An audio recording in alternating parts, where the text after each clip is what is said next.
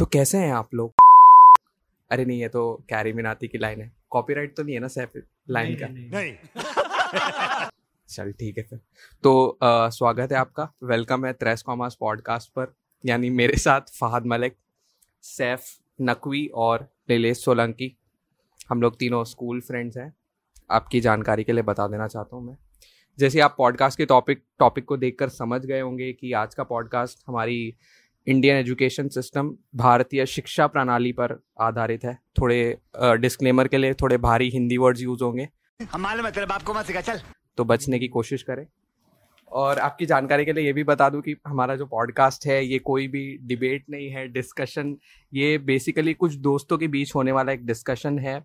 कोई ऐसा अ, हम झगड़ा या एक दूसरे को अ, ये नहीं कर रहे हैं इस पॉडकास्ट के थ्रू उसके बाद अगर हम आ, आप लोग इस एजुकेशन सिस्टम को देखें तो ये एक ऐसा फ़ेज़ है बेसिकली जिससे आज हर कोई कहीं ना कहीं गुजर रहा है या ऑलरेडी इसका पार्ट है जो भी हमारे लिसनर है आई एम श्योर कि बहुत सारे आप ऐसे होंगे जो कि ऑलरेडी इस एजुकेशन फ़ेज़ में से निकल चुके हैं या ऑलरेडी कुछ सारे जो अगर स्कूल स्टूडेंट्स हैं कॉलेज स्टूडेंट्स हैं तो वो ऑलरेडी इसका पार्ट हैं और हर दिन इसमें अपनी लाइफ को गुजार रहे हैं इसका साथ। ये आ, ये आपके लाइफ का एक इंपॉर्टेंट एस्पेक्ट बन चुका है कहीं ना कहीं।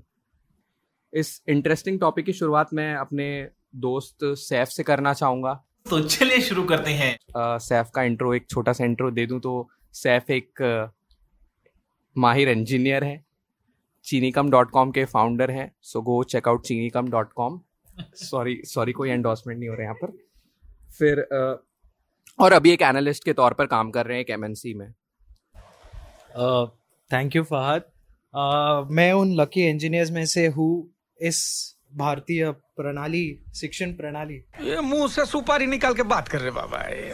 से निकला हुआ एक ऐसा इंजीनियर जिसके पास फ़िलहाल जॉब है।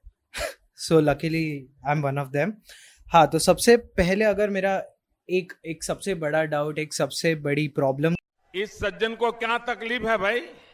कही जाए तो है वो इवेल्युएशन सिस्टम हमारा एजुकेशन सिस्टम हमें मार्क्स के बेसिस पे इवेलुएट करता है और वो मार्क्स भी ये नहीं कि हम जो भी हमने पढ़ा है उसको हम कैसे प्रैक्टिकली इम्प्लीमेंट करते हैं।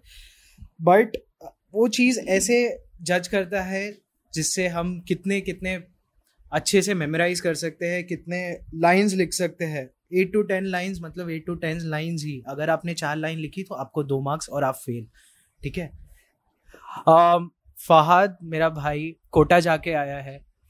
ये उन लेजेंडरी बंदों में से एक है, जिन्होंने अपने लाइफ के काफ़ी इम्पोर्टेंट साल कोटा में गुजारे हैं। तो एक एक कॉन्सेप्ट है कोटा में, बड़ा प्यारा सा एम टी आर प्लीज़ उसके बारे में अगर आप दो शब्द हमारे ऑडियंस को बता सके तो।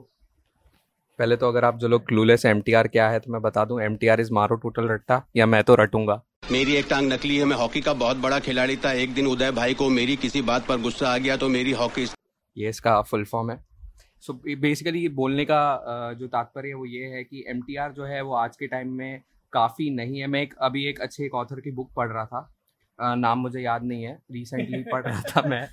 सो उस बुक में दिया गया था कि जो पोस्ट इंटरनेट एज है, जहाँ पर ऑलरेडी इन्फॉर्मेशन की अवेलेबिलिटी इतनी ज़्यादा, इतनी बल्क में इन्फॉर्मेशन अवेलेबल है तो क्या ये नेसेसरी है कि हम हर चीज़ अभी भी मगअप करें? वही रोड लर्निंग वाले ट्वेंटी सेंचुरी के मेथड पे जो प्री इंटरनेट एरा था, उस पर चले, जहाँ पर इंफॉर्मेशन अवेलेबल नहीं थी। ठीक है, उस उस दौर के लिए वो सही था कहीं ना कहीं कि जहाँ पर इंटरनेट नहीं था तो आपको हर चीज़ याद रखनी पड़ेगी। आपके पास इंफॉर्मेशन की अवेलेबिलिटी चाहिए, हर बंदे के पास उतनी। बट अब मुझे नहीं लगता कि उस चीज़ की ज़रूरत है। सो so, मेरा बोलना यही है कि बस ये जो एमटीआर सिस्टम है इसके बारे में भी कुछ करना चाहिए हमें। और ट्राई ये करना चाहिए कि स्टूडेंट्स इंफॉर्मेशन को स्टोर करने हार्ड डिस्क की जगह पे एक प्रोसेसर बन पाए। उसका दिमाग जो एक हार्ड डिस्क बना दिया आज हमारे सिस्टम ने एक रॉक काइंड ऑफ़ फॉर्म हो गया है। सो वो रॉक ने वो कहीं ना कहीं उसका जो दिमाग है, जो एक्चुअली एक प्रोसेसर ही है तो वो प्रोसेसिंग का काम करे, वो ज़्यादा स्मार्ट बने, वो प्रॉब्लम सॉल्वर बन पाए रादर दैन कि बस एक चीज़ों को स्टोर करे और उसे उस पेपर में, उस दो घंटे, तीन घंटे के पेपर में लिख कर वैसे का वैसे ही आ जाए। तो मेरी एमटीआर पर, यानी मारो टोटल रट्टे पर राय यही है कि इसे धीरे धीरे हमारे सिस्टम से एलिमिनेट कर देना चाहिए। नीलेश। प्लीज़ हेलो दोस्तों, मेरा नाम नीलेश है। मेरे बारे में मैं ये कह सकता हूँ कि मेरे पास एक सॉफ्टवेयर इंजीनियरिंग की डिग्री तो है लेकिन मैं खुद को एक सक्सेसफुल इंजीनियर तो मानता नहीं हूँ। पर आप कह सकते हो कि मैं एक अच्छा प्रोग्रामर हूँ और उसका भी मैं क्रेडिट मेरे कॉलेज को नहीं दूँगा।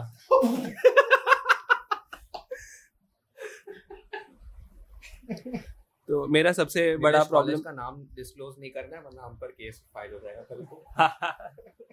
ना ना इतना बेवकूफ़ नहीं हो। आ, तो मेरा सबसे बड़ा प्रॉब्लम यही है कि हम हमारे एजुकेशन सिस्टम में एकेडमिक्स छोड़ के बाकी सारे स्किल्स को हम सेकेंडरी ट्रीटमेंट भी नहीं देते हैं। कहना क्या चाहते हो? तो और अगर किसी को ऐसा ओवरऑल डेवलपमेंट वाला एनवायरनमेंट चाहिए तो हद से ज़्यादा एक्सपेंसिव है। अ, तो ज़्यादा कर लोग अफोर्ड नहीं कर पाते। अ, मेरी खुद की एक्सपीरियंस ये है कि हमारे स्कूल में स्पोर्ट्स को एम्फोसिस तो था ही नहीं। अ, जैसे सैफ ने बताया मेरे लाइफ का भी एम यही बन गया था स्कूल में कि रट्टा मारो मार्क्स लाओ और सबसे आगे बढ़ जाओ अच्छा कॉलेज मिलेगा। मेरे को इस बार रिक्स लेने का ही नहीं है। बिल्कुल रिक्स नहीं लेने का है। आ, बाकी किसी चीज़ पे तो किया ही नहीं फोकस थैंकफुली मेरे कुछ फ्रेंड्स थे जो क्यूरियस है तो मेरा मेरा तो डेवलपमेंट हो गया है हमारे बारे में तो नहीं बात हो रही है ना ये? हाँ हाँ। हो सकती है क्या पता। जानने के लिए देखते रहिए नेक्स्ट एपिसोड पॉडकास्ट का हाँ तो ये मेरा सबसे बेसिक था। आ, पर मैं पूरा नेगेटिव नहीं होना चाहता मतलब ऐसा भी नहीं है कि एजुकेशन सिस्टम ने कुछ भी नहीं दिया है। एक चीज़ कह सकता है कि इसने मुझे कॉम्पिटिटिव तो बनाया है मेरे फ्रेंड्स के अगेंस्ट चाहे वो रट्टा ही मारना क्यों ना हो पर है। तो स्ट्रगल करना सीख गया हूँ मैं। जहाँ हमारे सपने पूरे होते हैं वहाँ इनका स्ट्रगल शुरू होता है। बात तुझे क्या लगता है इसके बारे में? यार मैं तो बोलना चाहूँगा कि अभी भी मैं- मैं ये बेसिकली एक रोस्ट नहीं है roasting of Indian education system नहीं है। बेसिकली हमारा अगर आप लोग अगर अभी सोच रहे होंगे इतने इतने दौरान में सुनने के पॉडकास्ट की शायद हम रोस्ट कर रहे हैं या सिर्फ़ सारी चीज़ें नेगेटिव ही है तो ऐसा नहीं है। बेसिकली प्रॉब्लम है जो कि एक्नॉलेज करना पड़ेगा और यही चीज़ होती है कि हर प्रॉब्लम को सॉल्व करने के लिए उसे जानना ज़रूरी है उसे मानना ज़रूरी है पहले कि हाँ प्रॉब्लम है प्रॉब्लम एग्जिस्ट करती है। क्या बात है सर? क्या बात है सर? क्या बात ये बात है। अगर हम पहले से उसके बारे में इग्नोरेंट हो जाएँगे या ये हो जाएँगे कि नहीं यार प्रॉब्लम तो नहीं है कहीं ना कहीं वो वंडरलैंड में जीने लगेंगे तो मुझे नहीं लगता कि वो problem over the time solve हो पाएगी और वो मर्ज जो है वो बढ़ता ही जाएगा। सो so, मैंने जो और एक दूसरी प्रॉब्लम फेस की है ये जो जहाँ जैसे आपने स्पोर्ट्स और इन सब चीज़ों की बात की है तो स्पोर्ट्स एक्चुअली स्पोर्ट्स करता क्या है ओवर द टाइम मतलब हम आज स्पोर्ट्स का पहली बात तो इंपॉर्टेंस समझ ही नहीं पाए कि स्पोर्ट्स एक्चुअली कर क्या रहा। है बहुत सारे लोग, बहुत सारे पेरेंट्स भी कई बार समझते हैं, अरे, स्पोर्ट्स है क्या? ये तो फालतू है। जैसे हम एम एस धोनी मूवी भी देख रहे हैं, उसमें भी एक आपने एक सीन देखा होगा जहाँ पर वो बच्चे की माँ बोल रही है, उसके एग्ज़ाम है, वो खेलेगा, नहीं, ये नहीं करेगा, वो नहीं करेगा।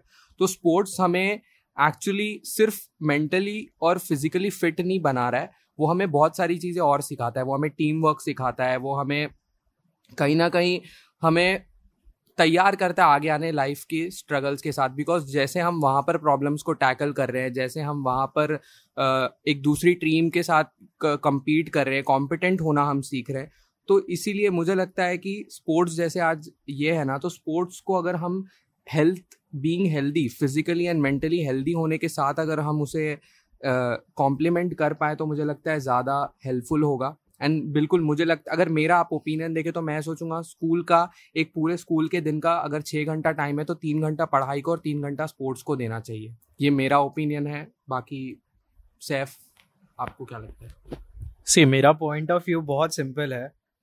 जो पीटी के लेक्चर्स होते हैं स्कूल में प्लीज़ उसने पीटी के लेक्चर्स ही रहने दीजिए उसने मैथ्स टीचर आके मत लो। बुरा लगता है भाई, आप लोग भी जानते हो। दिल से लगता है भाई। कोई भी प्लीज़ वो लेक्चर्स मत लो। वो एक्चुअली वो स्पोर्ट्स के लिए है तो वो स्पोर्ट्स के लिए ही रहने दो। आई नो सिलेबस काफ़ी बड़ा है, जिसमें से आधी से ज़्यादा ही चीज़ है हमें ज़िंदगी में याद नहीं आने वाली है और ना काम आने वाली है। ओके सो थिंग वही है कि स्पोर्ट्स बहुत इंपॉर्टेंट है। एंड ऑब्वियसली एक चीज़ आती है स्पोर्ट्स से कि स्पोर्ट्स का बजट स्कूल जिनके पास ऐसे बहुत से स्कूल्स हैं इंडिया में जिनके पास फ़िलहाल स्पोर्ट्स का कोई भी इक्विपमेंट नहीं है। ना ग्राउंड है, ना ऐसी कोई जगह है जहाँ पर वो खेल सके, अपना इमोशंस एक्सप्रेस कर सके। तो एक एक बहुत सिंपल सी चीज़ है, अगर गवर्नमेंट ये चीज़ इम्प्लीमेंट करे, अभी एजुकेशन पॉलिसी जो आई है, वो बहुत प्रॉमिसिंग लग रही है but it's just an idea वो आइडिया जब तक इम्प्लीमेंट और एग्जीक्यूट नहीं होगा ऑन ए लार्ज स्केल तब तक वो चीज़ सिर्फ़ बुक्स में अच्छी लगेगी, बोलने के लिए अच्छी लगेगी। और आजकल ये देश में सिर्फ़ बोलने वाले बहुत ज़्यादा है इम्प्लीमेंट करने वाला कोई नहीं है। ये सिंपल सी चीज़ है। और जैसे मैं बोल रहा था कि स्पोर्ट्स का budget if if government can allocate some part education is very important it's it is but अगर वो चीज़ में से थोड़ी चीज़ है स्पोर्ट्स को भी उतनी ही मान्यता दी जाए। और ये सिर्फ़ स्कूल्स का इम्पोर्टेंट नहीं है, ये स्कूल्स का डिसीज़न या स्कूल के अंडर अटेंटिव नहीं होना चाहिए, ये पेरेंट्स की तरफ़ से भी आना चाहिए। बिकॉज़ एज अ स्टूडेंट जिन्होंने, मैं एज अ स्टूडेंट जिसने पंद्रह साल लाइफ के स्कूल्स और कॉलेजेस में निकाले हैं, जिसमें से हार्डली मैंने I can count on my fingers कि मैंने कितने लेक्चर स्पोर्ट्स के लिए डेडिकेट किए। सो ये चीज़ बहुत ज़्यादा नेगेटिव है। और ये चीज़ का हम ऐसे कोई प्राउड नहीं है, क्योंकि आधे से ज़्यादा चीज़ हम आजकल मेंटल स्ट्रेस मेंटल हेल्थ के बारे में बात करते हैं तो आधी से ज़्यादा चीज़ें मेंटल हेल्थ की स्पोर्ट्स से रिकवर कर सकते हैं हम चीज़। Because sports not only gives us a platform to express our emotions to express our self to express what we are but ये चीज़ एक और चीज़ बताती है कि हमें फेलियर से कैसे बाहर आना चाहिए। Failure is a very important part of our life अभी जैसे मैं मैं अगर मुझे आप पूछोगे, मेरे लाइफ में अगर एक, कोई एक ऐसी फ़िल्म जो मुझे बहुत इंस्पायर कर दिया दैट इज़ चिचोर है I don't know what happens after that but वो चीज़ आप हर मोमेंट को लीव हर मोमेंट को आप जिए। ये सबसे ज़्यादा इंपॉर्टेंट अगर हार भी रहे तो भी उस चीज़ का भी फ़ायदा है। बिकॉज़ नेक्स्ट टाइम अगर आप हारो तो आपको पता है कि वो चीज़ से कोप अप कैसे करना है। कि कुछ नहीं होना चाहिए मतलब ऐसे हारना ही नहीं चाहिए। But failure is very important और ये स्पोर्ट्स हमें सिखाता है कि इट्स ओके नेक्स्ट चांस आता है because life is all about second chance सही पकड़े हैं। जैसे ज़िंदगी से मेरा कहना है कि जैसे ज़िंदगी सिखा मतलब जैसे डेथ जो है लाइफ को मीनिंग देता है वैसे ही जो हमारा ये स्पोर्ट्स है ये चीज़ें हैं जो हारना है एक फेलियर है वो जीतने आने वाला जो विन है उसको मीनिंग देता है। मुझे लगता है कहीं मुझे लगता है कहीं ना कहीं जैसे हमारा पढ़ाई का एक सिलेबस प्रिपेयर होता है और उसके पीछे इतने मेहनत लगती है टीचर अपना इतना दिमाग डाल रहे हैं, अगर अगर वो सिलेबस कंप्लीट नहीं हो रहा है तो एक्स्ट्रा टाइम लेकर ये कर रहे हैं। तो मुझे लगता है स्पोर्ट्स के लिए भी एक सिलेबस होना चाहिए। बच्चों को भी अपने इंटरेस्ट स्पोर्ट्स के अंदर जो है, क्योंकि यार ये हम एक्नॉलेज करना पड़ेगा कि हर बंदा, कोई सी वी रामन एल्बर्ट आइंस्टाइन नहीं है। हमारे साथ सोसाइटी में माइकल फेल्स विराट कोहली जैसे लोग भी रहते हैं, जिनके अंदर बहुत पोटेंशियल है। तो मुझे लगता है इक्वली दोनों को इम्पोर्टेंस देना चाहिए जो कि आगे की लाइफ को अच्छी तरह से उसका जो रास्ता है वो बना सके। कि वो जिस भी चीज़ में चाहता है अगर वो नहीं भी उस चीज़ में कर पाया ओवरऑल अगर नहीं भी इंटरेस्टेड है स्पोर्ट्स में तो उसे कहीं ना कहीं स्पोर्ट्स बहुत सारी अदर चीज़ों के लिए तैयार करेगा जो कि ज़िंदगी में काफ़ी ज़्यादा ज़रूरत है। सो so, नीलेश मैं वही पॉइंट उठाना चाहता था कि मुंबई में तो यार वैसे ही कुछ नहीं है ग्राउंड्स खेलने को और अगर स्कूल भी वो फैसिलिटीज़ प्रोवाइड नहीं करेंगे तो बच्चे खेलेंगे किधर? मेरे साथ तो ये हुआ है। ठीक है स्पोर्ट्स नहीं भी है स्कूल में तो एकेडमिक्स है। तो एकेडमिक्स का मेरे कॉलेज का देख ले तो क्वालिटी नहीं है एकेडमिक्स में।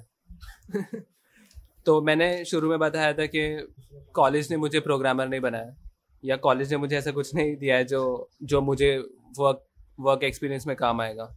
बेसिकली मैंने खुद को सिखाया है वो सब।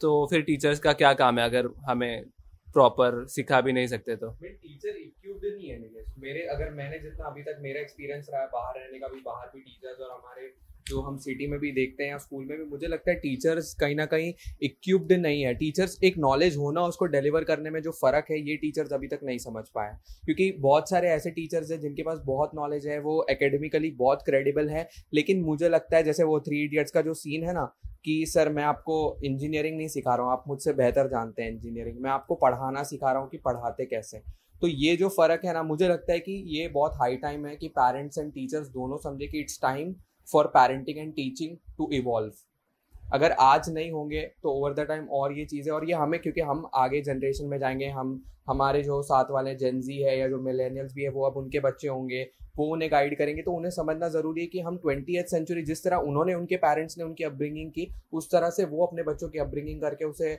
बहुत ज़्यादा मतलब ये नहीं कर सकते। कह सकते ना, वो फ्रूटफुल पेरेंटिंग या टीचिंग नहीं होगी। उसे आज के हिसाब से उसे समझ कर because everyone has different identity and personality traits so उसे उस तरह से समझ कर उसे ये करना पड़ेगा। एंड इसके कॉम्प्लीमेंट्री में ये बोलूँगा कि स्टॉप किलिंग क्यूरियोसिटी एक बहुत बड़ी चीज़ है क्यूरियोसिटी हम बहुत सारे कोड्स के अक्रॉस आते हैं क्यूरियोसिटी ये है कि इंटेलिजेंट होना इंपॉर्टेंट नहीं है क्यूरियस होना इंपॉर्टेंट है एल्बर्ट आइंस्टाइन के कई सारे कोड्स के अक्रॉस हम आते हैं इसको, लेकिन हम उससे सीखते हैं, क्या हम उसके ऊपर पॉन्डर करते हैं, क्या हम उसके ऊपर इंट्रोस्पेक्ट करके ये सोचते हैं कि यार क्यूरियोसिटी आज हम कैसे मार रहे हैं अपने बच्चों की। मेरा कहना है कि ठीक है, अगर उसके पास कोई क्यूरियसली कोई क्वेश्चन है, आप उसका आंसर नहीं कर सकते तो उसे सही रिसोर्स की तरफ़ गाइड करिए बट उसे ये मत बोलिए कि कि वो इडियट है उस क्वेश्चन को पूछने के लिए कि वो बेवकूफ़ है उसे ये क्वेश्चन नहीं पूछना चाहिए था।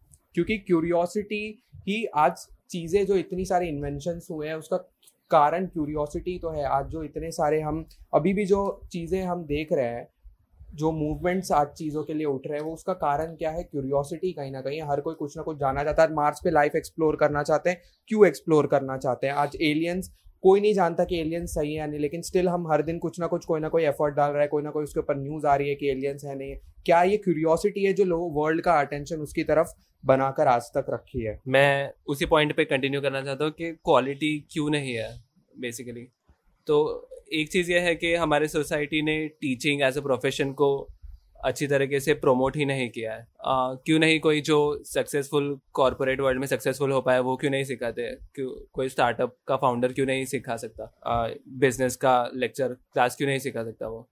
तो अगर ऐसा कुछ हमारे एजुकेशन सिस्टम में होता तो आई थिंक टीचिंग्स भी बेटर होती। एक रीज़न ये भी है कि हमारे स्कूल्स और कॉलेजेस तो फैक्ट्री बन चुके हैं बेसिकली तो टीचर्स भी वो फैक्ट्री का एक मशीन जैसा पार्ट है जो उनको सुपरवाइजर सुपरवाइजर है जिनको स्टूडेंट्स के आउटकम का कुछ लेना देना ही नहीं। उनको बस उनके क्लासेस खत्म करने हैं और उनको सैलरी मिल जाएगी बस यही उनका एम है। जैसे नीलेश ने बोला अब एक्चुअली हमारा जो एजुकेशन सिस्टम है not only arts but across the world शायद पता नहीं maybe in some part of the world बहुत अच्छा है बट जो हमारा एजुकेशन सिस्टम है वो एक्चुअली इंडस्ट्रीज़ के ऊपर ही बेसिस पे बना हुआ है। लाइक like, हम नौ बजे आते हैं छः बजे चले जाते हैं। एक सुबह जो घंटी बजती है उससे हमारा काम चालू होता है और शाम को जो एक घंटी बजती है जो एक शाम को घंटी बजती है उससे हमारा काम खत्म होता है। बीच में आधा घंटे का हमें लंच ब्रेक मिलता है जहाँ पर हम लोग थोड़ी सी अगर मस्ती करनी भी चाहे तो हमें घर पे बैठा के चुपचाप वहाँ पर बैठा दिया जाता है कि वहाँ पर ही खाओ वहाँ से हिलो मत। बेसिकली ये ये ये ये जो सिंबलाइज करता है वो एक्चुअली एक जेल जेल जैसी चीज़ है। सेम ड्रेस कोड इसके अलावा आप कुछ पहन नहीं सकते। हैं हाँ वो एक दिन बर्थडे का होता है वो बहुत ऐसा कुछ तोड़ नहीं है वो चीज़। हाँ सेलिब्रिटी आती है वो feeling but it's nothing special फिर हाँ जैसे हमारे नीलेश ने बोला सुपरवाइजर हर सौ लोगों के लिए एक सुपरवाइजर होता है जो उन्हें बताता है कि कैसे काम को करना है। कितने टाइम में करना है और उनको कब कब करना है। हर सुपरवाइजर एक घंटे के बाद चेंज होता है उनकी शिफ्ट चेंज होती है कुछ दूसरा काम करके चले जाता है। सो so, एक्चुअली जब तक हम ये आइडियोलॉजी से बाहर नहीं आएँगे ये ये मोल्ड से बाहर नहीं आएँगे तब तक हमारा ब्रेन वही रैट रेस में लगा हुआ रहेगा। बिकॉज़ सौ जन एक सुपरवाइजर के अंडर सुपरवाइजर मीन्स टीचर्स हाँ उनके अंडर सेम काम कर रहे हैं एक घंटे के लिए। दैट इज़ ये ये क्यूरियोसिटी बहुत ब्यूटीफुल वर्ड है, जो हमें एक्सप्लोर करने पे एक्सप्लोर करने को सिखाता है। अगर हम जब तक नाइनटीन नाइनटीन सिक्सटीज में अगर हमें पता नहीं होता कि हम एक्चुअली स्टेप कर सकते हैं मून पे, तब तक हम यहाँ ही रहते हैं और कोई नील आर्मस्ट्रॉन्ग बस ऑलरेडी नहीं आता। जब तक वो क्यूरियोसिटी हम अंदर के वो जो बच्चा होता है ना, वो जब तक हम ज़िंदा रखेंगे, तब तक ही ठीक है, तब तक ही लाइफ है बिकॉज़ ये एजुकेशन सिस्टम अगर ऐसे ही साठ साल के बाद भी चलता रहा तो इट्स सैड टू से कि जो आज हमारे इंडियन स्टूडेंट्स जो है, हम यूएस जाते हैं जर्मनी जा रहे हैं, ये ऐसे ही जाते रहेंगे। ये इंडियंस यहाँ यहाँ पर नहीं रुकने वाले। बिकॉज़ यहाँ पर आप लोगों ने जो मैंटेलिटी क्रिएट की हुई है, उसके अकॉर्डिंग वो वहाँ पर फिट ही नहीं हो रहे। Because they want to explore them वो बाहर ही जाएँगे बिकॉज़ वो, उनको अपॉर्चुनिटीज़ मिल रही है। अगर हम एज ए स्टूडेंट्स एक चीज़ या एक सब्जेक्ट हम पढ़ना चाहते हैं इन स्कूल और इन कॉलेज उसके लिए भी हमें दस लोगों से परमिशन लेनी पड़ती है। लाइब्रेरी में इतने टाइम में आओ इतने बुक्स अलाउड है ये आपको अलाउड नहीं है ये टीचर्स आपके साथ अब नहीं बैठेंगे मैं बिज़ी हूँ ये हूँ ब्ला ब्ला ब्ला अगर हम करें तो करें क्या बोले तो बोले क्या? ये जब तक चीज़ हमें होती रहेगी हम ओपननेस नहीं आ गई ना वो जब तक सिस्टम में तब तक ये चीज़ होती रहेगी। ये मारो रट्टा एम ये इवेल्युएशन सिस्टम कभी इवॉल्व नहीं होने वाला। हाँ मैं तो रटूँगा सॉरी हाँ तो ये ये जब तक ये टॉपर वाला सिचुएशन हटेगा नहीं कि फ़र्स्ट आने में ही यू नो मज़ा है बाकी तो सब सज़ा है ये चीज़ बहुत इंपॉर्टेंट है हटना। एंड सेकेंडली अगर एक एक पॉइंट मुझे ऐड करना हो तो दो सबसे बड़ी प्रॉब्लम्स है currently first is education system हमें ये नहीं सिखाता है कि वो जॉब को अच्छी तरीके से करना क्या है? ये हमें सिर्फ़ सिखाता है कि वो जॉब तक पहुँचना कैसे है। वो जॉब में लगने के बाद किसी को कुछ पता नहीं है कि करना क्या है। एचआर को कैसे? एक्चुअली लोगों को पता नहीं है। लोगों को लगता है एच रंगोली कॉम्पिटिशन के लिए होते हैं बट नहीं। वो वो जॉब भी बहुत इंपॉर्टेंट होती है। ठीक है? ये ये चीज़ बहुत लोगों को समझ में ही नहीं आती है कि लोगों को अरे लोगों को ईमेल लिखना भी नहीं आता यार। मैं क्या करूँ फिर जॉब छोड़ दूँ? ये ये ये हालत है हमारी। तो हम जब हम हिस्ट्री हमारा एप्लीकेशन एक्सेप्ट करने वाला है। नहीं लकीली कर लेना प्लीज़ हाँ तो मैं वही कह रहा था कि जब तक हमें ये चीज़ बेसिक चीज़ें नहीं पता है कि हम 300 साल पुरानी हिस्ट्री पढ़ रहे हैं बट 10 साल में आने वाली जो ईमेल जो इंपॉर्टेंट चीज़ है वो उसे हम निगलेक्ट निगलेक्ट कर रहे हैं। ये ये सबसे बड़ा श्राप है हमारे लिए फ़िलहाल। ये मेरा फ़र्स्ट रीजन था। एंड सेकेंड जितने भी स्टूडेंट्स ये सुन रहे हैं, तुमने भी बहुत कुछ नो उखाड़ा नहीं है। एक्चुअली कुछ नहीं किया। तुम लोग जब तक पढ़ना नहीं सीखोगे ना, तब तक कुछ नहीं होने वाला है। बिकॉज़ देखो सिंपल सी बात है, इतने वेकेशन हुए, इतने दो साल हमें यू नो पैंडमिक की वजह से हम लोग पैंडमिक की वजह से घर पे बैठे थे, लोगों ने कोर्स एरा यूडेमी ये सब पे सब्सक्राइब किया बट लोगों ने सिर्फ़ सर्टिफिकेट पाने के लिए वो सब्सक्रिप्शन लिया है। Let me tell you that मैं भी उनमें से एक हूँ। मेरे पाँच सर्टिफिकेट पढ़े हैं, उसमें से मैंने तीन में सबसे ज़्यादा ध्यान दिया और दो तो मैंने ऐसे सिर्फ़ नाम के लिए लिए। ये एक्चुअली हमारा सिस्टम है, क्योंकि जब हम जॉब के लिए जाएँगे तो वो हमारे सीवी में, हमें सर्टिफिकेट्स दिखाने में बहुत मज़ा आएगा। नहीं बट एक्चुअली वो चीज़ से हमने लर्न क्या किया? दैट इज़ इंपॉर्टेंट सर्टिफिकेट्स ठीक है एक्चुअली ये चीज़ डिग्रीज के लिए भी होती है बिकॉज़ डिग्री भी at the end of the day एक सर्टिफिकेट ही है, जो आपको वो चेयर तक लेके जाता है जॉब के लिए. बट वो जॉब के अंदर क्या करना है, कैसे करना है, वो नहीं पता. As a say goes they know enough who know how to learn simple है, जो पढ़ सकता है वही लड़ सकता है. ये सिचुएशन जब तक आप चेंज नहीं होगी ऑन ऑन बेसिस लाइक दोनों के लिए teachers education systems plus students students का भी उतना ही इंपॉर्टेंस है. जब तक आप नहीं पढ़ोगे और सीखने के लिए नहीं पढ़ोगे तब तक कुछ नहीं होने वाला। सो so, बॉस लड़ते रहो। दोनों कुछ कहना है आप लोगों को? मैं बात कर रहा हूँ कास्ट सिस्टम की। खोपड़ी तोड़ खोपड़ी तोड़ साले का। तो बीप यस तो ऐसा है कि कुछ डिजर्विंग स्टूडेंट्स को रिजेक्शन मिला है और कुछ अनडिजर्विंग स्टूडेंट्स को एक्सेप्टेंस मिला है। तो जब तक ये रेशियो बहुत कम है तब तक ठीक है। बट मुझे लगता है कि अब ये इतना ज़्यादा होने लगा है कि अब ये यूजलेस है। तो नीलेश सी। जो हो रहा है कास्ट सिस्टम वो स्टार्ट बहुत अच्छी चीज़ के लिए हुआ था and we totally support it as as an as an Indian student ये चीज़ होनी चाहिए। Equality is very important but अगर मैं अभी नीलेश तुझसे पूछूँ कि एक चीज़ जो ये चीज़ को टैकल करने के लिए हो सके मतलब ऐसी कोई चीज़ हो हम कर सके तो वो क्या होगी? कामयाब होने के लिए नहीं काबिल होने के लिए पढ़ो। पॉसिबल सोल्यूशन क्या है? कास्ट सिस्टम को टैकल करने का या ये जो हो रहा है या तुझे इट्स लाइक अनफेयर है रिजर्व्स जो है उनको भी वो अपॉर्चुनिटी मिले और जो डिजर्व्स है उनको भी वो अपॉर्चुनिटी मिले।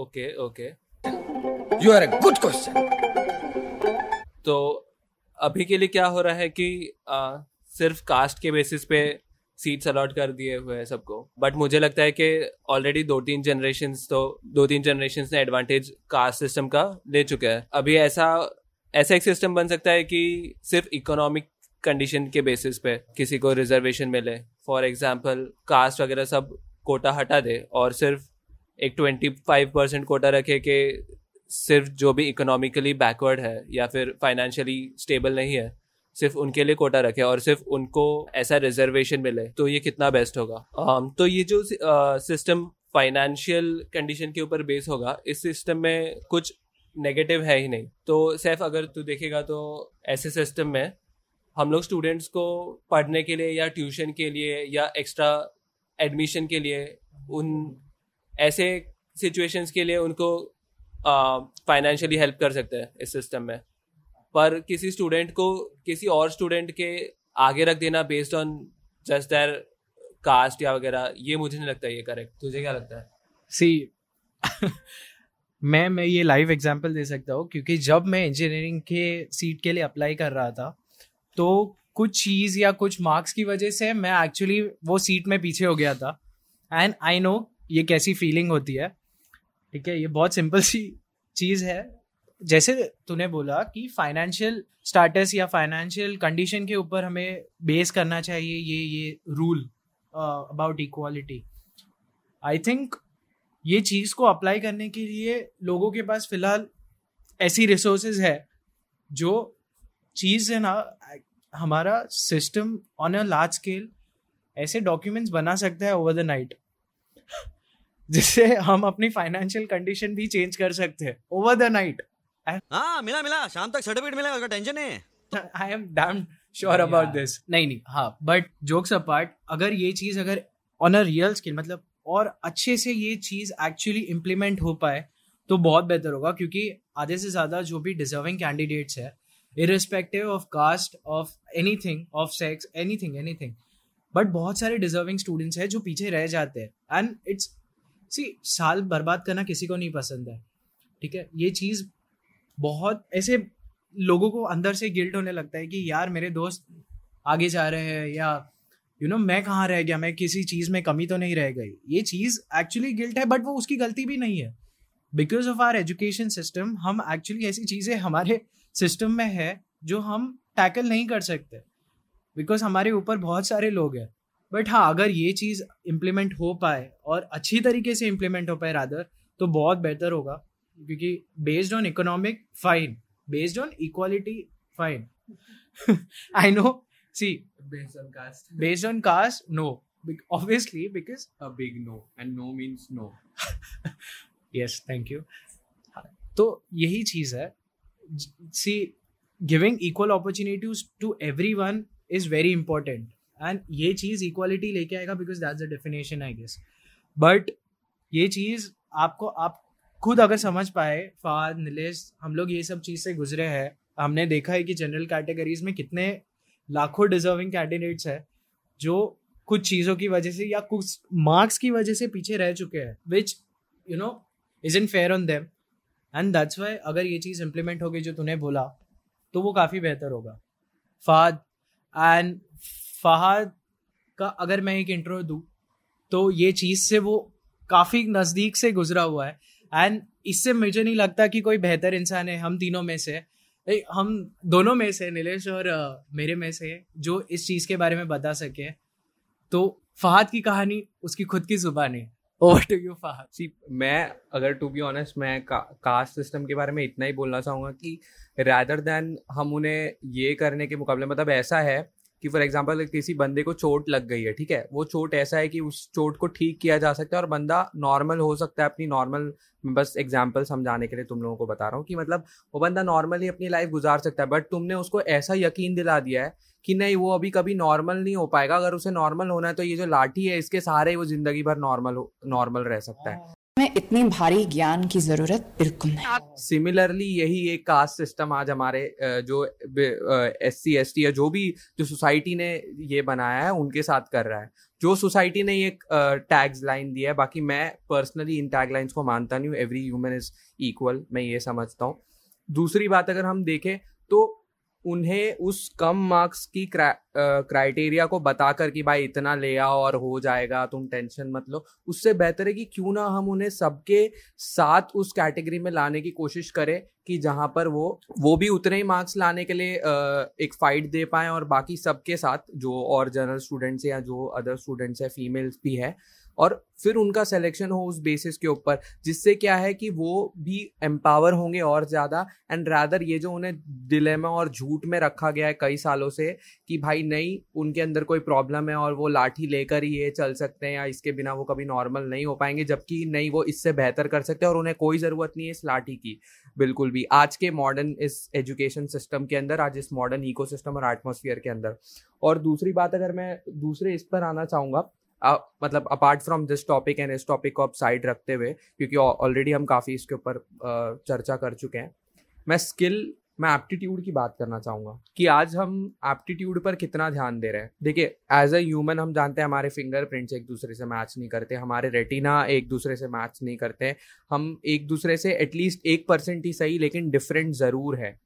वो जो हमारा इवन जेनेटिक मटेरियल भी कम्प्लीटली आइडेंटिकल नहीं है तो क्यों नहीं हम इस चीज़ को समझ रहे हैं कि हर बच्चा, जब हम उसके साथ डील करते हैं तो हर बच्चा डिफरेंट है? आज हम हर को ये बोल देते कि भाई, पहले अपना जैसे पेरेंट्स है या यूजुअली कोई भी अपना जजमेंट पास करते भाई तुझे वो बच्चा अभी समझ भी नहीं पाया, बच्चा कह सकते एकदम नाइव है और हम उसे पहले ये चीज़ें बोल देते कि भाई नहीं, तुझे या तो इंजीनियरिंग करना है या तो मेडिकल करना है, तेरे लिए तीसरा कोई ऑप्शन नहीं है, तूने अगर नाइन्टी एट लाया है तो तू इंजीनियर तू साइंस में चला जाएगा, तू अगर सिक्सटीज़ सेवेंटीज़ में तो कॉमर्स में चला जाएगा और फिफ्टीज़ फोर्टीज़ का जस्ट पास स्टूडेंट है तो आर्ट्स में चला जाएगा। ऐसा नहीं है यार। मतलब मैं पर्सनली कई सारे ऐसे टैलेंटेड और आप आई एम श्योर आप लोग भी ऐसे कई सारे तुम लोग भी मिले होगे ऐसे कई सारे टैलेंटेड लोगों से जो इवन दो स्कोरिंग जो जिन लोगों ने एकेडमिक्स में बहुत अच्छा किया है वो भी आर्ट्स में इवन हमारे स्कूल के कई सारे अच्छे स्टूडेंट जो टॉपर स्टूडेंट जिनमें जिन्हें काउंट करते थे उन्होंने भी आर्ट्स लिया है। सो so, हम ऐसा सिस्टम क्यों नहीं बनाते इंट्रोड्यूस क्यों नहीं करते जहाँ पे एक बच्चे की आइडेंटिटी उसके बच्चे की जो स्ट्रेंथ्स है वीकनेसेस है वो पहचाना जाए, उससे डिस्कवर किया जाए और अगर कोई ऐसी वीकनेसेस है जो कि उसे आगे जो, जिस भी फर्दर लाइन को उसे फॉलो करना है परस्यू करना है, उसमें उसे वो हेल्प कर सके कॉम्प्लीमेंट कर सके। ऐसा हम सिस्टम क्यों नहीं लाते? हम उसे क्यों कॉम्प्रोमाइज करवाने पे लग जाते हैं और क्यों उसे एवरेज बनाना चाहते हैं? ऑब्वियसली वो उसे होल हार्टेडली नहीं करेगा जिस भी फ़ील्ड में। अगर आप मानो उस बंदे को इंटरेस्ट था कि वो बहुत बड़ा पेंटर बने आर्टिस्ट बने, आप उसे ज़बरदस्ती फोर्स कर कर इस लाइन में डाल रहे हो कि भाई नहीं, वो तो यही करना चाहिए। या मानो वो सपोज़ ये बनना चाहता है एरोनॉटिकल इंजीनियर बनना चाहता है, लेकिन उसके फादर सिंगर हैं। तो वो उसे फोर्स करना चाह रहे हैं। वो बंदा प्लेन्स के लिए एडमायर करता है। उस बंदे को प्लेन डिज़ाइन में मज़ा आता है। उसे वो चीज़ें पढ़ने में मज़ा आता है। आप उसे ज़बरदस्ती फोर्स कर कर सिंगर बना रहे हो, जो कि वो नहीं करना चाहता। आज हम बॉलीवुड में भी देखते हैं कि कई सारे इवन दो आफ्टर सपोर्ट ये जो आज नेपोटिज्म है नॉल नेपोटिज्म होने के बावजूद भी कई सारे ऐसे स्टार है जो फ्लॉप है। इसका हाँ तो फिर मैं बस यही बोलना चाह रहा हूँ कि अपने आप और दूसरा जो एप्टीट्यूड के बाद जो अगर मैं बोलूँगा कि दूसरी जो चीज़ है जो इंट्रोड्यूस होनी चाहिए इस इंडियन एजुकेशन सिस्टम में ये कि story telling the art of story telling हर दिन कोई ना कोई अपने आप को बेच रहा है हर दिन एज अ प्रोडक्ट आज हम खुद एक एज अ प्रोडक्ट है हर अपने आप को बेच रहे हैं अपने आप को प्रेजेंट कर रहे हैं चाहे लुक वाइज हो हमारी Uh, कोई भी क्वालिटी वाइज हो हमारे वर्क प्लेस पर हो हम अपने आप को बेच रहे हैं सुबह शाम। तो हम क्यों ना अपने आप को बेहतर तरह से एक्सप्रेस कर पाए बेहतर तरह से अपने बारे में बता पाए चाहे हमारा काम हो चाहे हमारा जॉब हो राइट फ्रॉम दी हमारी एक्सटर्नल अपियरेंसेस से लेकर हमारे इंटरनल लेवल तक जो भी हमारी फीलिंग्स है इमोशन है उन्हें बेहतर तरह से कम्युनिकेट कर पाए। दी स्किल ऑफ़ कम्युनिकेशन इतनी इंपॉर्टेंट है, जिसे आज हम कहीं ना कहीं नज़रअंदाज कर चुके हैं। और ऐसा नहीं है कि इसके लिए आपको बहुत मेच्योर होना ही ज़रूरी है। हम इसे एटलीस्ट बचपन जो फंडामेंटल लेवल है, एक बच्चे का दिमाग जो होता है, खाली पेज की तरह होता है ब्लैंक पेज की तरह। आज हमें ये सोचना है कि अगर हम ऐसा समझ रहे हैं कि एक बच्चे का दिमाग ब्लैंक पेज की तरह है,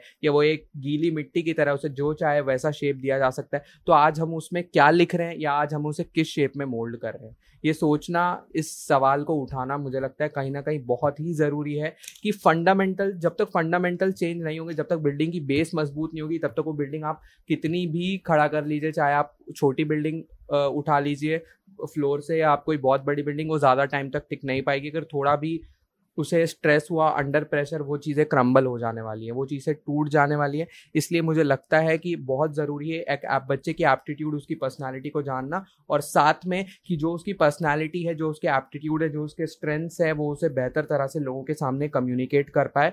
ये उसे सिखाना और उसे अंडर एस्टिमेट और अंडरमाइन करना, बंद करना। हर बच्चा स्पेशल है, हर के अंदर कुछ ना कुछ बहुत ऐसी पोटेंशियल है जो कि वर्ल्ड देखना। अभी मैं अपनी अगर बात करूँ तुम लोगों से तो मैं सच में बचपन में ऐसा सोचता था स्पाइडरमैन और ऐसी जो बाहर की मूवीज़ देखकर कि यार क्यों ना वहाँ चला जाया जाए। क्यों ना वहाँ जाए इतने खूबसूरत लोग हैं इतने खूबसूरत रोड हैं इतनी खूबसूरत बिल्डिंग है सब कुछ साफ़ सुथरा है इतना अच्छा क्लाइमेट है एनवायरमेंट है कोई धूल गर्द गंदगी नहीं है ये नहीं है वो नहीं है ये चीज़ है वो चीज़ है वहाँ के लोग ऐसे हैं वहाँ के लोग वैसे हैं। वहाँ पे लोग, वहाँ पे, ये ये सारी फैसिलिटीज़ है। लेकिन ओवर द टाइम जब मैं बड़ा हुआ, चीज़ों को समझने लगा तो मैंने ये सोचा, हमारे देश में पोटेंशियल की कमी नहीं है। वर्ल्ड में सबसे ज़्यादा पोटेंशियल सबसे ज़्यादा टैलेंट अगर किसी कंट्री में है तो वो सिर्फ़ हमारी कंट्री में है। और अगर सिर्फ़ इसको पूरी तरह से, सही तरह से चैनलाइज कर लिया जाए ना राइट फ्रॉम दिस पेरेंटिंग से लेकर, हमारी स्कूलिंग सिस्टम टीचिंग सिस्टम हर कुछ को लेकर तो मुझे लगता है कि हम इस कंट्री को सुपर पावर बनने से कोई नहीं रोक सकता और जो हमने जो भी दस साल, सौ साल जो भी टाइम डेडलाइन हमने रखा है इस कंट्री के लिए, उससे पहले ही बन जाएँगे। बस ज़रूरी यही है कि मैं चाहूँगा कि राइट फ्रॉम दी पेरेंटिंग बच्चे के पैदा होने से लेकर उसके एक एक मेचोरिटी अप लेवल रीच होने तक, उसे सही तरह से गाइड और उसकी जो एनर्जीज है उसको चैनलाइज किया जाए तो बहुत कुछ किया जा सकता है। See aptitude as you said बहुत ज़्यादा इम्पोर्टेंट है। हर चीज़ हर कोई हर बच्चा एक स्पेशल है हर एक के पास एक ब्लैंक पेज है जो उसे भरना है ओवर द टाइम सही ये सब सारी चीज़ें है ना नॉट ओनली एजुकेशन सिस्टम ये चीज़ घर से शुरू होती है। जब तक हम घर में वो माहौल क्रिएट नहीं कर पाएँगे ना। पेरेंटिंग वर्ड यूज़ किया उसके लिए कि पेरेंटिंग से राइट फ्रॉम बच्चे के पैदा होने से। क्योंकि उसका पहला स्कूल, जैसा हम बोलते हैं माँ बाप ही है ना उसका पहला स्कूल तो एक बच्चे का पहला स्कूल जो होता है, उसके माँ बाप उसके इंस्टीट्यूशन उसके टीचर्स होते हैं। तो वहाँ से ही मुझे लगता है सबसे बड़े चेंज की तो ज़रूरत है। वहाँ से इवॉल्व एवोल्यूशन की ज़रूरत है।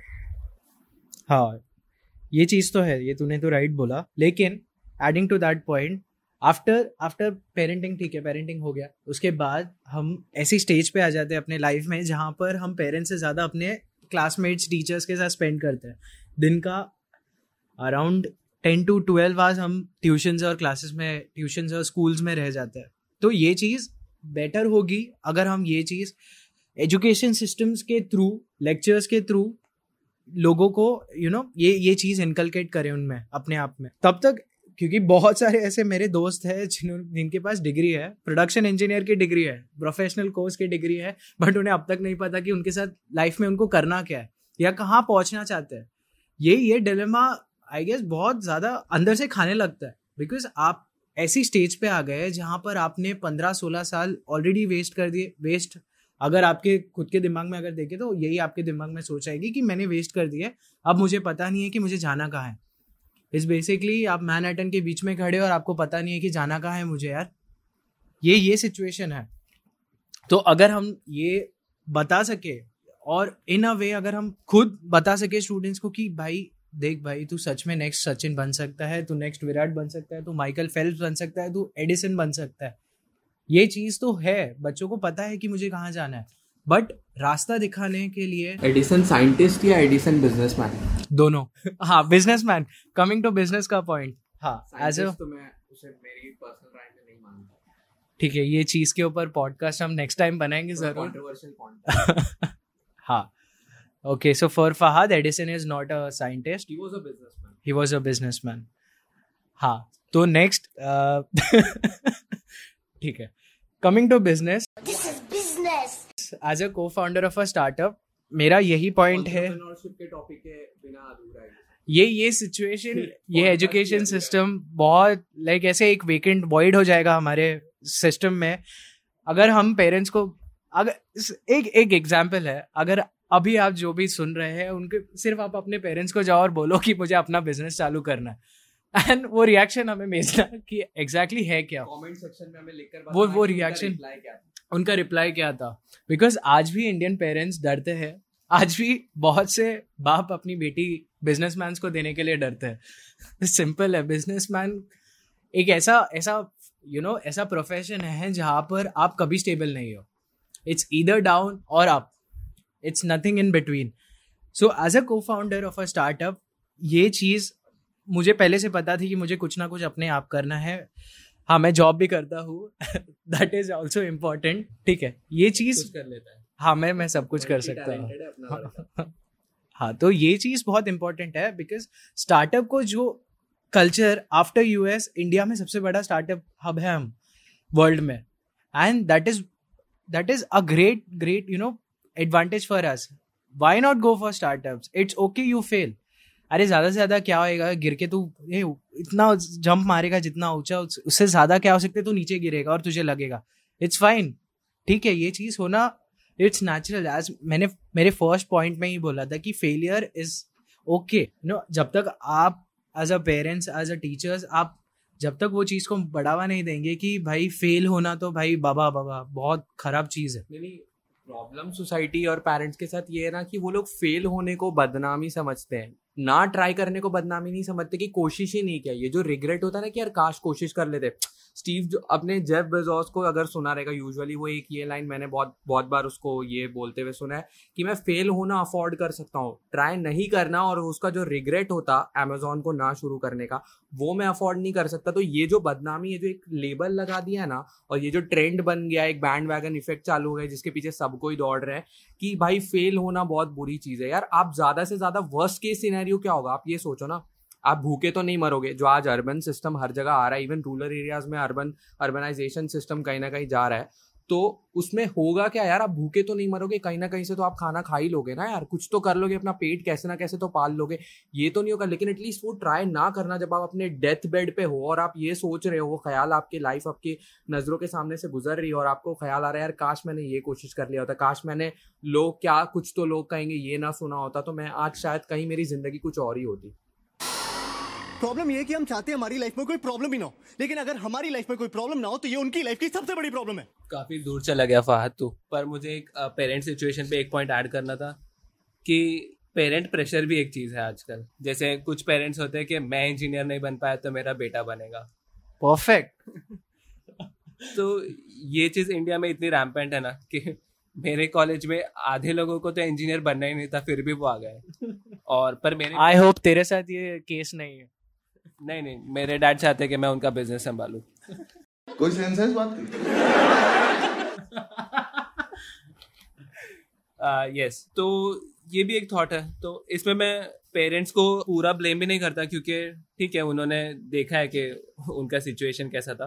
पर आई गेस ये चेंज हम हमें ही करना होगा कि नेक्स्ट जनरेशन पे ट्रस्ट करना होगा कि हमने अगर स्ट्रगल किया है तो वो भी कर सकते हैं अपने और अपने खुद के बलबूते पे खड़े हो सकते हैं। टू सम अप जो हमने पॉइंट्स बोले एक लेस uh, ब्राउन का काफ़ी अच्छा कोट है। It is better to aim high and miss than to aim low and hit ये चीज़ को एक्चुअली समझना बहुत इंपॉर्टेंट है कि it's it's okay to take risk जब तक हम रिस्क नहीं लेंगे ना भाई रिस्क है तो इश्क है।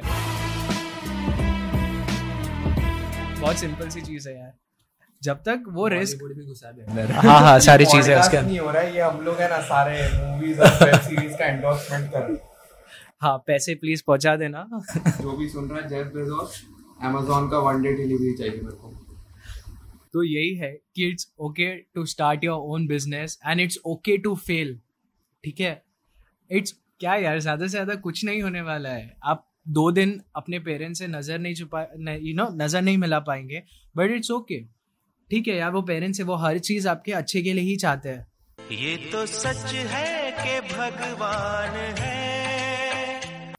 एंड क्या बोलूँ मैं यार ऐसी ऐसी चीज़ें होती रहती है लाइफ में। It's all about you know second chance जैसे मैंने पहले भी कहा। स्टार्टअप लाना बहुत ज़रूरी है। और और एक्चुअली एक्चुअली स्कूल से ये स्टार्ट होना चाहिए कि एक ऐसा दिन जहाँ पर you know instead of picnic या पिकनिक के और अलावा हम ऐसी चीज़ें भी डाल सकते हैं जहाँ पर एक दिन ऐसा हो, जहाँ पर हम बिज़नेस को बताएँ। यू नो बिज़नेस करना कैसे होता है, क्या करना होता है? आई डोंट नो ऐसी कुछ चीज़ें जहाँ पर एक स्टूडेंट दो घंटे या तीन घंटे में ऐसी कुछ चीज़ें बनाए जो वो बेच सके एक्चुअली मार्केट में जाके। ये चीज़ छोटा सा समोसा ही हाँ वाई नॉट समोसा हो सैलेड हो या कुछ ऐसी छोटी सी टॉय हो जो भी कुछ चीज़ें बनाए और वो वो जाके मार्केट में बेच के आए। ताकि उसे सेल समझ में आए अपने आप को कन्वे करना है उसे टीम वर्क समझ में आए कि और लोग जो उसके साथ काम करने वाले वो अकेले सब कुछ नहीं कर सकता है वो अकेले सब कुछ नहीं कर सकता ये समझ पाए बेसिकली क्योंकि एक इंसान अगर आप बिज़नेस भी देखें लाइफ का कोई भी चीज़ देखें सब कुछ कोई कुछ नहीं कर सकता। लोग बोलते हैं ना एकदम ही इज़ सेल्फ मेड मैं नहीं, मैं ये, मैं भी इस चीज़ पर ये नहीं मानता हूँ कि यार सेल्फ मेड पूरी तरह से कोई नहीं होता। हमारी लाइफ में हर कुछ बनाने का कहीं ना कहीं बहुत सारी चीज़ें होती है, चाहे वो सिचुएशंस होते हैं, चाहे कुछ सारे, कई सारे लोग होते हैं हमारी लाइफ में जिनका कॉन्ट्रीब्यूशन होता है। सो सेल्फ मेड में यही बोलूँगा कि कोई नहीं होता पूरी तरह से तो एटलीस्ट उसे कुछ ऑन्ट्रप्रनोरियल जो कह सकते हैं ना, उसकी लाइफ में हिस्सा आना चाहिए जहाँ पर वो चीज़ों, कुछ तो चाहे वो छोटा सा एक स्टार्टअप ही कर पाए, किसी भी तरह से बट कर पाए। उसे लाइफ स्किल वो वो भी जो एक्टिविटी है, वो उसे काफ़ी सारी ज़रूरी लाइफ स्किल सिखाएँगे। मेरा कहना बस यही है। बिकॉज़ सी थियोरटिकल लर्निंग हमें बहुत मिल जाएगी। आप बहुत सारी चीज़ें सीखते हो, जब तक आप वो चीज़ को इम्प्लीमेंट नहीं करोगे, आपको कुछ नहीं समझ में आना। इवन फॉर स्टॉक्स जब आप एक स्टॉक जाकर शेयर मार्केट में बारे में समझते हो, जब तक आप उसको खरीद के उसको लॉस या उसको प्रॉफिट में बेच के तब तक आपको कुछ नहीं समझने वाला कि शेयर मार्केट एक्चुअली होता क्या है। यू नो ऐसे बहुत सारे सक्सेसफुल बिजनेसमैन आपको इंटरव्यू ट्विटर और लिंक्डइन पे मिल जाएँगे जो ऐसी बहुत सारी बातें करते हैं but it's you know it's it value is zero जब तक आप खुद ट्राई नहीं करते। एंड स्टार्टअप के साथ ये चीज़ है कि आप हर चीज़ सीखते हो आप हाँ तो जैसे ही जैसे मैंने बोला फहाद एंड नीलेश स्टार्टअप करो और अक्वायर uh, होने दो। एंड पैसे मिल बांट के देख लेंगे ठीक है तो नेक्स्ट पॉइंट है टू एंड दिस पॉडकास्ट हमने तो बहुत ऐसे यू नो रोस्ट कर लिया एजुकेशन uh, सिस्टम को बट ऐसी कुछ चीज़ें हैं जो एजुकेशन सिस्टम में काफ़ी अच्छी चीज़ है मैं नहीं मानता uh, जैसे फ़र्स्ट नीलेश ने बोला था कि कॉम्पिटिटिवनेस ये चीज़ हमें एक्चुअली लाइफ के बारे में यू you नो know, इससे ज़्यादा बेटर आपको सिस्टम नहीं मिलेगा। ये ये एक ऐसा क्रैश कोर्स है लाइफ के बारे में जहाँ पर आपको हर ऐसे ऊपर आप सेकेंड uh, स्टैंडर्ड में आप ऐसे फ़र्स्ट रैंक मार रहे हो एंड आफ्टर टेंथ आपको ऐसे थर्टी फाइव फोर्टी परसेंट आ रहा है। सो so, यही है। बेसिकली ये सर्वाइवल ऑफ़ द फिटेस्ट जैसा है। अगर तू सबसे ज़्यादा मार्क्स लाएगा तो तो ही तुझे कॉलेज मिलेगा अच्छा। समिंग अप ऐसा नहीं है कि सब कुछ अगर मैं इसको सम अप कर दूँ, जो पूरे इस पॉडकास्ट का जिस्ट है, जो भी हमारे बीच में चर्चा हुई है, बातचीत हुई, अगर इसको सम अप करूँ, छोटे कुछ बात में कि सब कुछ खराब या नहीं है, जैसे शुरू में भी बोला था कि एक्नॉलेज करना पड़ेगा लूप होल से प्रॉब्लम बहुत है। अब हम इसको ही इतना क्यों ये चढ़ा बढ़ा के दिखा रहे हैं? आप लोगों को लग रहा होगा कि यार सब कुछ तो फिर तो एजुकेशन सिस्टम के बारे में ही है। अरे बिल्कुल है, आज अब अपनी, अभी जो भी जेंजी या मिले जो भी होगा, हमारी पॉडकास्ट को सुन रहा होगा, अगर आप अपनी ज़िंदगी को पिछले दस साल, पंद्रह साल, बीस साल, जो भी देख रहे हैं, आप देख सकते हैं कि यार पूरी तरह से एजुकेशन सिस्टम, चाहे पेरेंटिंग आपके पैदा होने के दिन से लेकर आपके अभी तक, जहाँ तक है पेरेंटिंग और टीचिंग का कितना बड़ा रोल रहा है। मेजर एस्पेक्ट आपके स्कूल और आपके कॉलेज ने ही आपके लाइफ का मेजर पार्ट को अभी तक फिल कर दिया। आधी लाइफ आपकी कॉलेज और स्कूल में ही निकल चुकी है।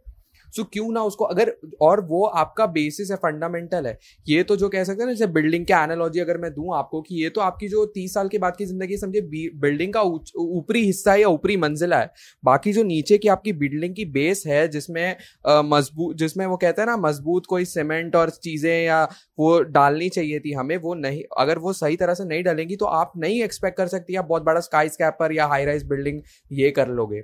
राइट तो ये ज़रूरी है इसे एक्नॉलेज करना ज़रूरी है एंड ओवर द टाइम हमें ये भी लगता है कि काफ़ी पॉजिटिव चेंजेस आ रहे हैं जैसे अभी न्यू एजुकेशन पॉलिसी भी है बट उसके साथ भी हमें ये देखना है कि वो न्यू एजुकेशन पॉलिसी सिर्फ़ पॉलिसी नाम की रह जाएगी क्योंकि जैसे जैसे पास्ट में बहुत सारी पॉलिसीज़ आई है या एक्चुअली उन पर कुछ होगा कुछ इफ़ेक्टिव स्टेप्स लिए जाएँगे वो तो आगे आने वाला वक्त ही बताएगा। वक्त के साथ ही हमें पता चलेगा। सो so, मैं बस यही बोलना चाहूँगा अगले अगले, देखते रहिए हमारा ये पॉडकास्ट को, सुनते रहिए आप। आगे आने वाले वक्त में और इंटरेस्टिंग टॉपिक्स पर हम डिस्कशंस और ये करेंगे। और आपके कोई भी क्वेश्चन से आपके फीडबैक्स हैं, किसी भी क्वेश्चन को लेकर तो वो हमें कमेंट बॉक्स में मेंशन करिए। हम किस तरह से इम्प्रूव कर सकते हैं। और अगर आपको लगता है कि कुछ पॉइंट्स ऐसे थे जो हमसे छूट गए या हमें उठाने चाहिए थे, जो हम नहीं उठा पाए तो प्लीज़ कमेंट बॉक्स में अपने मेंशन करिए और सब्सक्राइब कर लीजिएगा ट्रेस कॉमर्स पॉडकास्ट को आने वाले एपिसोड्स के लिए नोटिफिकेशंस ऑन कर देना ताकि आपको आगे पता चले कि अगर हमने कभी भी कोई नया एपिसोड डाला है कोई नई डिस्कशन की है तो हम ट्राई करेंगे अगला एपिसोड जल्दी जल्द से जल्द करें और हमें आपके कंस्ट्रक्टिव फीडबैक्स का इंतज़ार रहेगा उसके साथ good bye and thank you listening good boy far nice one thank you for listening to our podcast and This is Saif Nakwi, and I'm done talking. Thank you. Signing off. Yes. Thank you. Thank you, everyone. This is Nilesh. Bye bye. Take care. Patient से patiently सुनने के लिए मैं फिर से आप लोगों का सबका शुक्रिया अदा करूँगा thank you very much stay safe take care हाँ भाई